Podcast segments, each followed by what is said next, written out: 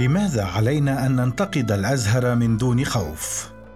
لا جديد أيها السادة بمجرد أن يحاول شخص انتقاد الأزهر أو الاختلاف مع شيخه تشن ضده حملات الترهيب والتخوين ويسبه الشيوخ بلا خجل. يحدث ذلك من دون مناقشة موضوع الخلاف ذاته وحجج الحديث ومصداقية كل طرف فيما يقول. هذا تحديدا ما حدث مع إسلام البحيري إثر مداخلة هاتفية أوضح فيها أن شيخ الأزهر مخطئ في إباحة ضرب الزوج للزوجة حتى ولو بشروط وأن الواجب احترام الدستور الذي يحرم مثل تلك الأمور تماما. لكن على الرغم من أن انتقاد الأزهر يغضب البعض ويربك آخرين فهذا لا يمنعنا من قول إنه أمر ضروري. بل واجب علينا من دون خوف من إرهاب العمائم ومن دون اعتبار. لكل من يحاول التقليل من شأننا لأننا لا نليق بأن نفكر ونقول رأينا بحرية. وقبل اختلاط المفاهيم فإن النقد والاختلاف لا علاقة لهما بالتقليل من قدر أحد أو عدم احترامه. أما لماذا هناك ضرورة للانتقاد فأقول بداية. إن الأفكار البشرية لم تتقدم سوى من خلال انتقادها والإشارة إلى مواطني الضعف فيها. هذا ما حدث بدءا من غاليليو الذي تحدى السلطة الكنيسية الأوروبية منتصف القرن السادس عشر ليثبت أن الشمس هي مركز الكون وصولا إلى علي عبد الرزاق الذي أعلن عام 1900 1925 أن نظام الخلافة ليس له علاقة بالإسلام وبسبب هذا الموقف تم فصله من الأزهر قبل أن تمر السنون ويعلن الأخير أن الإسلام لم يصنع نظاما محددا في الحكم. ولا يعني الانتقاد هدم الأفكار أو إثبات أنها خطأ بل أحيانا يدفعها إلى التحسن. فحين أصدر كارل ماركس البيان الشيوعي عام 1848 منتقدا الرأسمالية ما كان من الأخيرة سوى تطوير نفسها بمراعاة البعد الاجتماعي للعمال وهو ما لم يكن يحدث من دون احتجاج ماركس.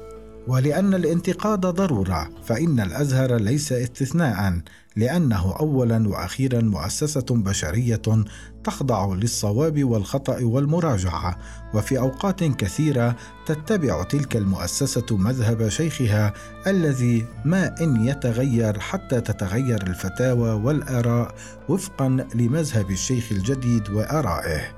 تماما كما حدث حين أباح شيخ الأزهر السابق محمد سيد الطنطاوي زيارة المسجد الأقصى على الرغم من احتلاله وهو ما رفضه من قبله ومن بعده في رئاسة المؤسسة الدينية وتكرر ذلك حين حرم شيخ جاد الحق فوائد البنوك وأحلها من بعده وهكذا دواليك. مع مئات الفتاوى التي تأرجحت بين التحريم والتحليل حسب آراء من يتقلد منصب الإمام الأكبر. وإذا كان هذا التأرجح دليلا على حيوية الأفكار الأزهرية وتطويرها كما يقول البعض فالسؤال هو لماذا يكون التطور حكرا عليهم؟ ولماذا يهاجمون كل من يخالفهم الرأي ثم يعودون ويتفقون معه؟ بعد أن ينال حظه من التخوين والتكفير. ثم أليس هذا التأرجح دلالة على أن الأمور ليست ثابتة؟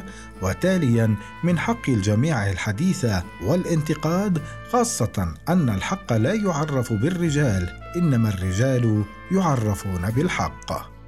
النقطة الأخيرة تأخذنا إلى ما يتعرض له كل صاحب رأي مخالف من سخرية على شاكلة مقولات انت دارس إيه وما مؤهلاتك وقدراتك على النقاش مع كبار الشيوخ وأين أنت في علمه؟ والحقيقة أن الإجابة كان من الممكن أن تكون صعبة لو اقتصر نطاق عمل الأزهر على الأمور الدينية لكن لأنه يتدخل في الطب والزراعة وعمليات التجميل وعلوم الفلك وغيرها فهذا يعني أن أي خبير في تلك المجالات ومن دون حصيلة دينية قادر على مناقشة شيخ الأزهر نفسه والتصحيح له في بعض الأحيان. يدلل على ذلك ما تعرضت له الراحلة نوال السعداوي حين طالبت قبل نحو خمسة عقود بوقف ختان الإناث. مؤكدة بحكم عملها كطبيبة أنه جريمة بحق الفتيات ووقتها قوبلت بهجوم ضار من مؤسسات دينية على رأسها الأزهر.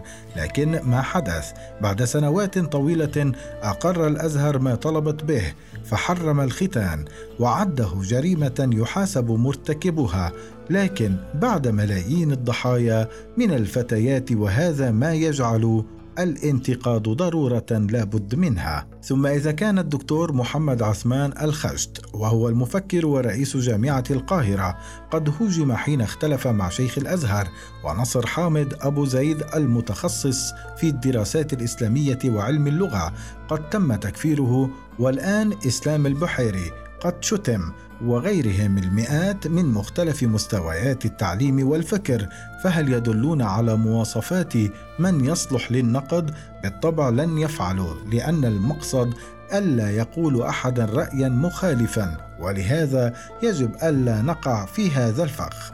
ولأن آفة حارتنا شخصنة الأمور فإن أسباب ضرورة الانتقاد التي سردتها لا تقتصر على الأزهر أو شيخه الدكتور أحمد الطيب فالحديث بعيد عن الأسماء والمقصد أن يسري ذلك على جميع المؤسسات الدينية وغيرها لأنهم بشر. ولأنهم يصيبون ويخطئون ويراجعون أنفسهم ولأن ما يدور في عقل طفل صغير قد لا يرد في ذهن عالم كبير ولأن من حقنا أن نتحدث طالما لم نقلل من شأن أحد أو نحاول تسفيه أفكاره.